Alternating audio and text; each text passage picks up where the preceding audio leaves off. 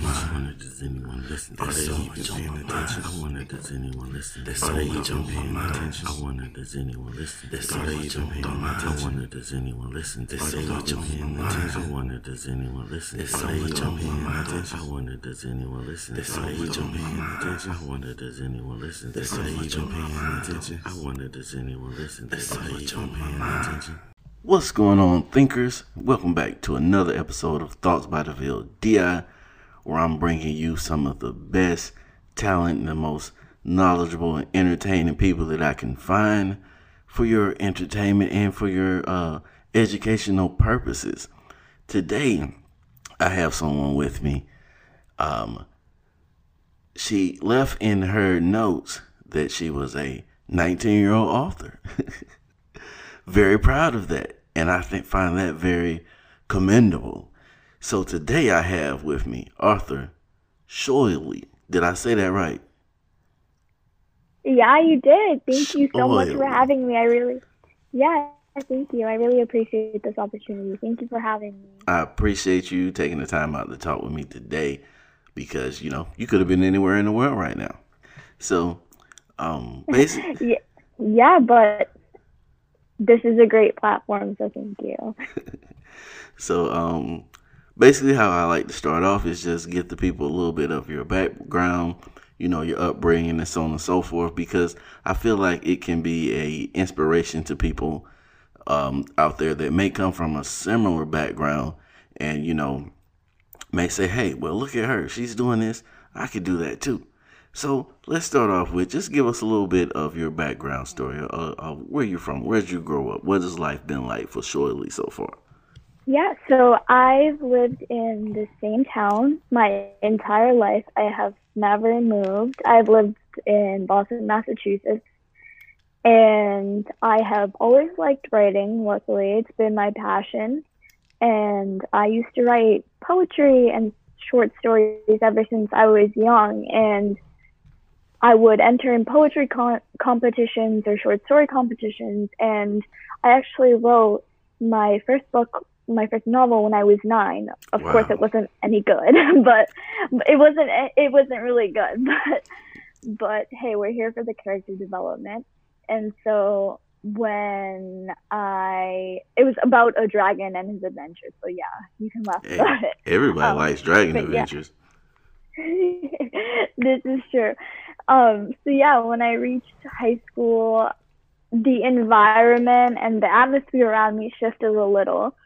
And I noticed that the people around me, my friends, and even people I barely knew, were dealing with mental health issues. And some of them were dealing with stress from school. Uh, my best friend graduated as the valedictorian, so he was always under the pressure of being perfect all the time. And that that definitely took a toll on him. And I had other friends that were having family problems at home and were dealing with depression and whatnot. So I thought, hey, I've been writing my whole life and I'm not a therapist or a doctor or anything. But what if I can bring light to this issue by doing what I know best, which is writing? Okay.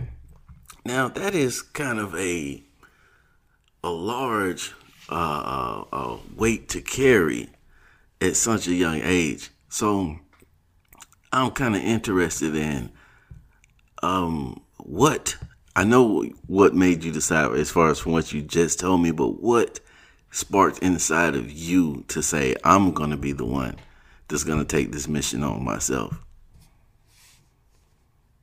Well, I I would argue that I didn't think of it at first as like a task I was trying to take on. I thought of it more so something I wanted to write about because I thought it mattered. But eventually it turned into something more than just scribbles on a notebook or just notes on a on my phone. And that I guess happened naturally, but I always felt this inclination to write about something that mattered and something that I would feel satisfied with, but also that other people could feel satisfied with. Okay.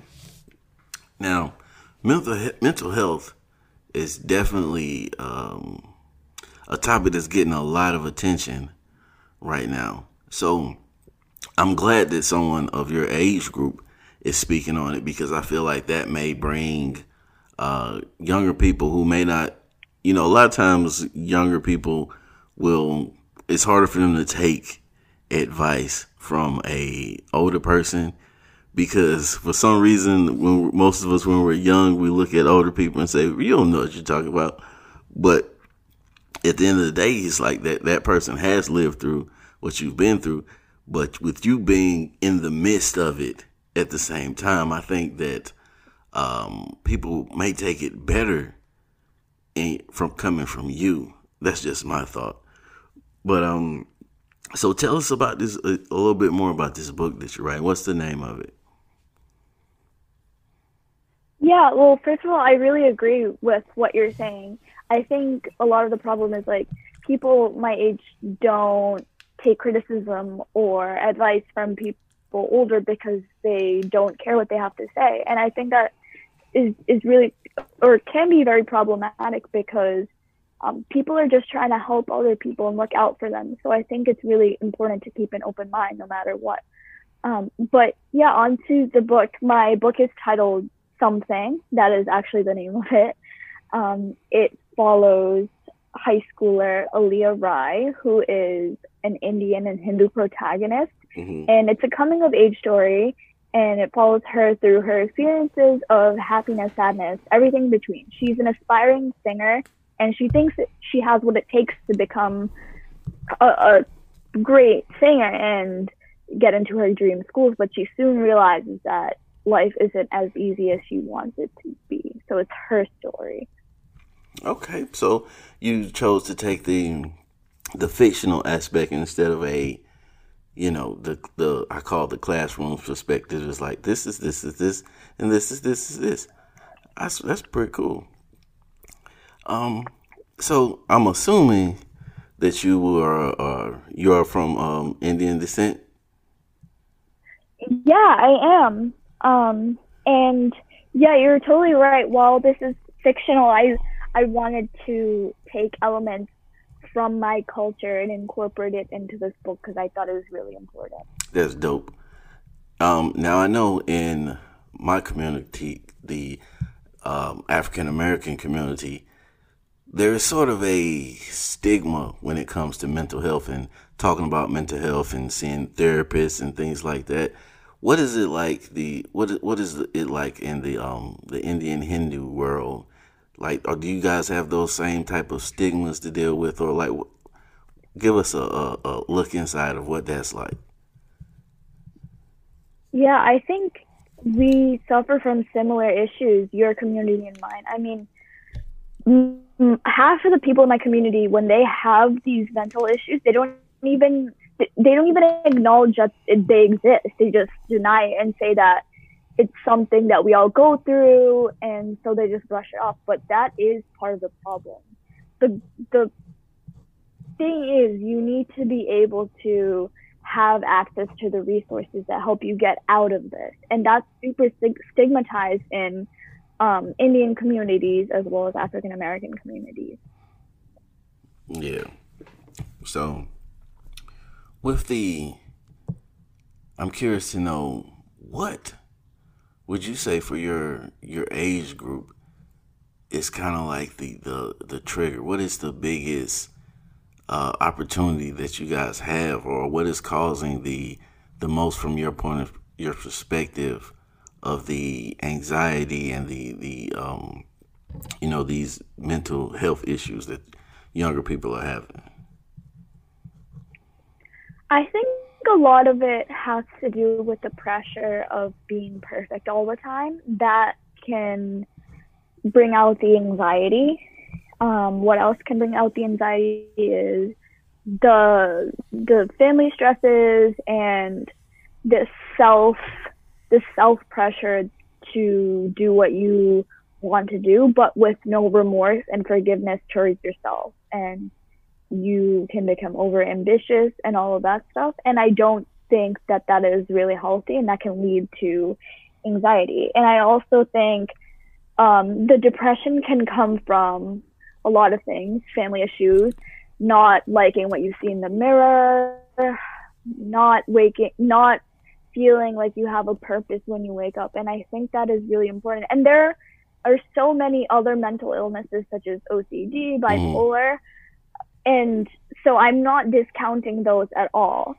I am just saying that anxiety and depression are the most common ones that I've seen people deal with. Have you yourself dealt with any of that? I would say, luckily, I am fortunate enough. I, I come from a great family, I have great friends. I have never dealt with any extreme anxiety or depression. Yes, my um, sadness comes and goes, uh, as it does for any normal human experience. I did debate in high school, so I would say sometimes I would get nervous when I got up to speak. But other than that, I didn't have any actual bouts of anxiety, depression, or anything of that sort. But I think that that gives me the opportunity to fight for those who do experience these things because sometimes for them it's hard to advocate for themselves. Mm. So, what can we do to help our younger people, from your point of view, to deal with their um, mental issues? I mean, I think that that is a great, great question. I think it takes a lot of steps and effort to be able to deconstruct this whole stigma around mental health and mental illnesses and seeking help. But I think the first step to normalizing it would just be able to talk about it without feeling embarrassed or anxious. If you need to see a therapist and you're going to your therapy appointment and you are with your parents and they're asking you where you're going and you feel too embarrassed to say that you're going to therapy, I think that is the problem that needs to be fixed. And that gets better when you start talking about it. Hey, mom, hey, dad, hey, whoever it may be. I'm going to see a therapist because I have been feeling a little off, or I just want to check out what the therapist might entail. Mm-hmm. Nothing necessarily has to be wrong um, in order for you to see a therapist, but you should be able to communicate freely about who you're seeing, why it's important to those who need to know. Yeah, because I, I think that a lot of people, the, what stops a lot of people from going is that idea that if I go to therapy, then there's something that means there's something wrong with me. Like, um, I had a friend at one point who not not to get into their whole story, but you know they were dealing with some some some issues, and I was constantly trying to encourage them. You know, hey, why don't you go talk to somebody? You know, I'll come with you if you need to. If you're not comfortable with the therapist, you know, she was um, really heavily into her uh, religious belief. I was like, if if not them, not the therapist, maybe there's someone at your church that you could speak with, that you trust and can confide with, or maybe something like that. And the, the, the main response that I would get would be, um, no, because you're not going to want to hang with me if they tell me I'm crazy. I was like, you, you don't have to be crazy to get help. I think that stops a lot of people from seeking help. Yeah, you're so right, Develli. I'm, and I mean, that is I think that's a very interesting story you bring up that this person was religious and was deterred by a therapist because of their religion. I think that that is just as important because it shows you that people, no matter of their religious beliefs, their race, or anything, they should be able to seek help if they need to. And I really feel for this person because they felt like you would see them differently if they saw someone. Yeah. And I, I even got to this point myself where I sought out therapy.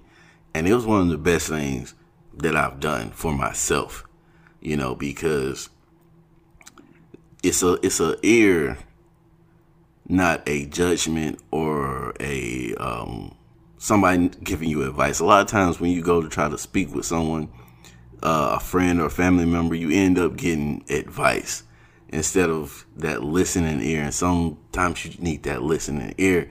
I, I tell people I have this uh, metaphor I use that is like you know it's like a bucket. Every you're like a bucket. Every so often that bucket gets full and it'll start. If you don't watch it, it'll spill over.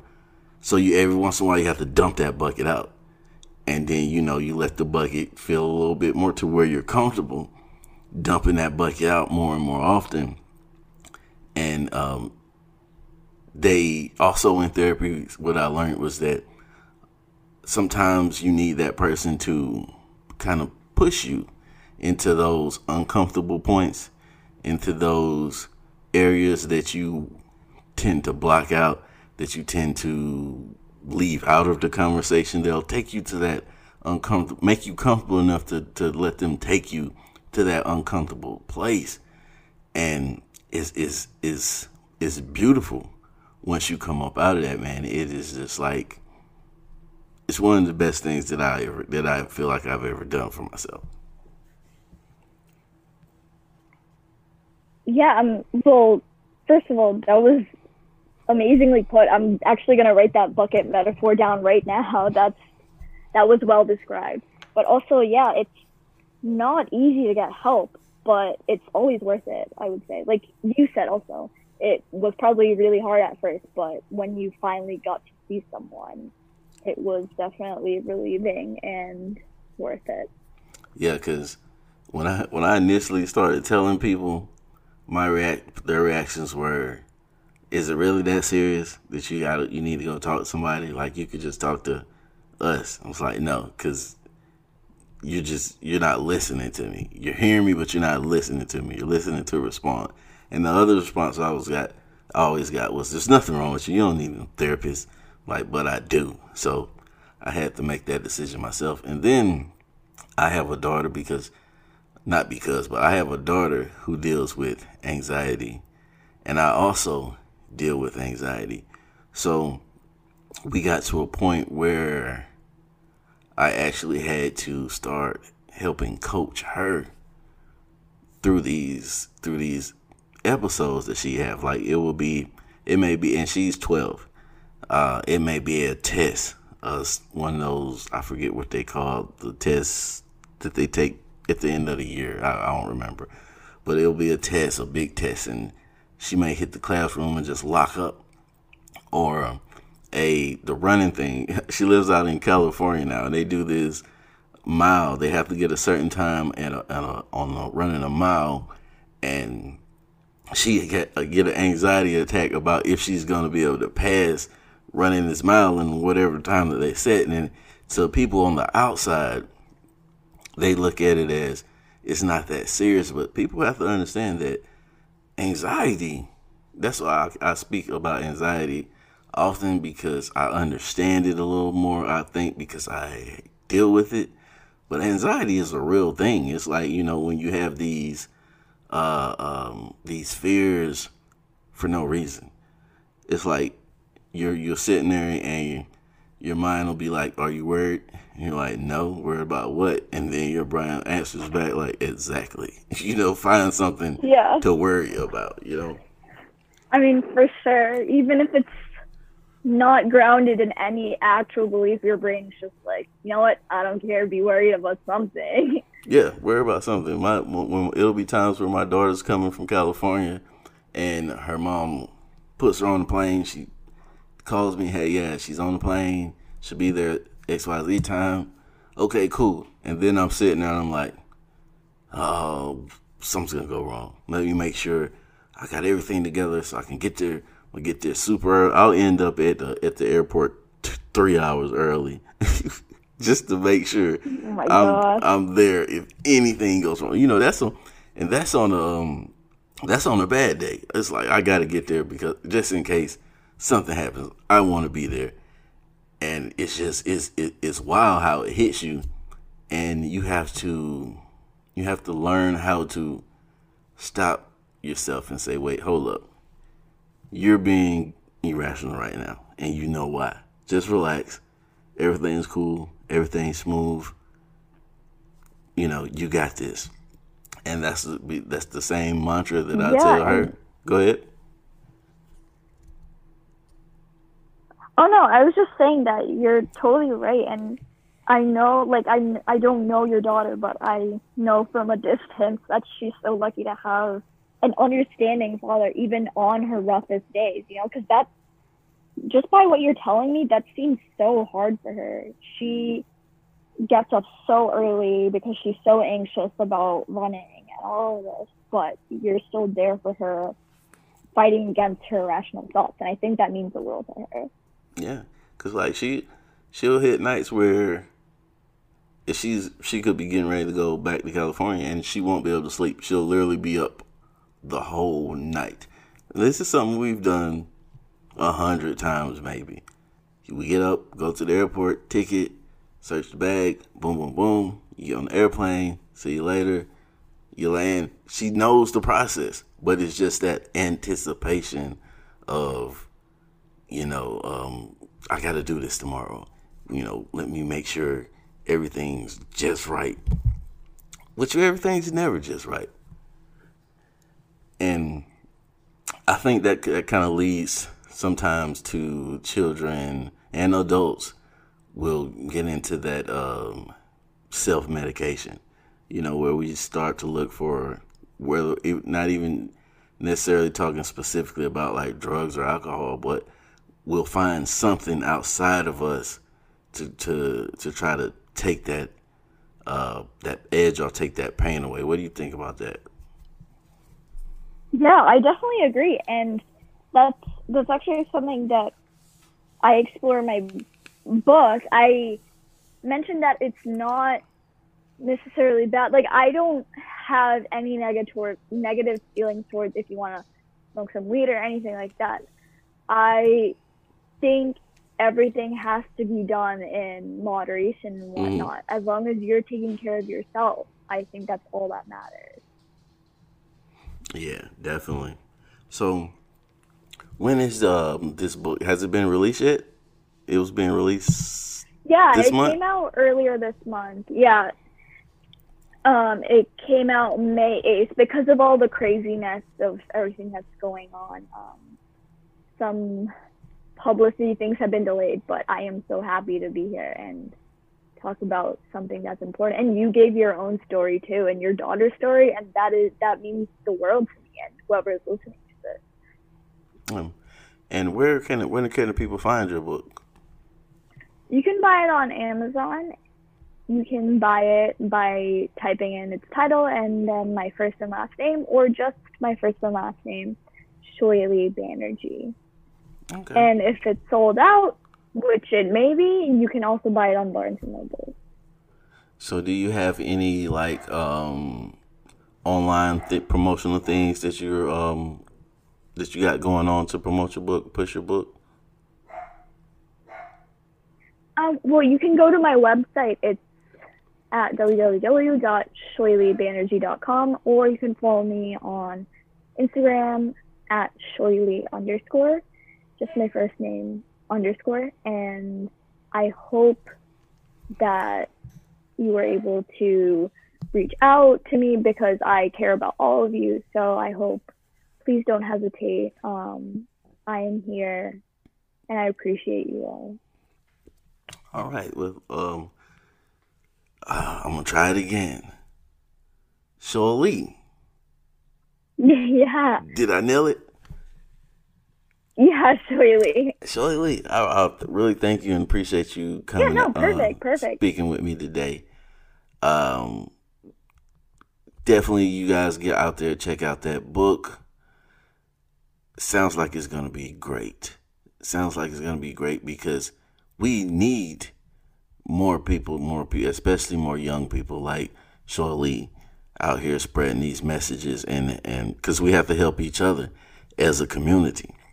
Now, Shoily, this is a question that I ask every guest that I have, or at least I try to. Sometimes I forget.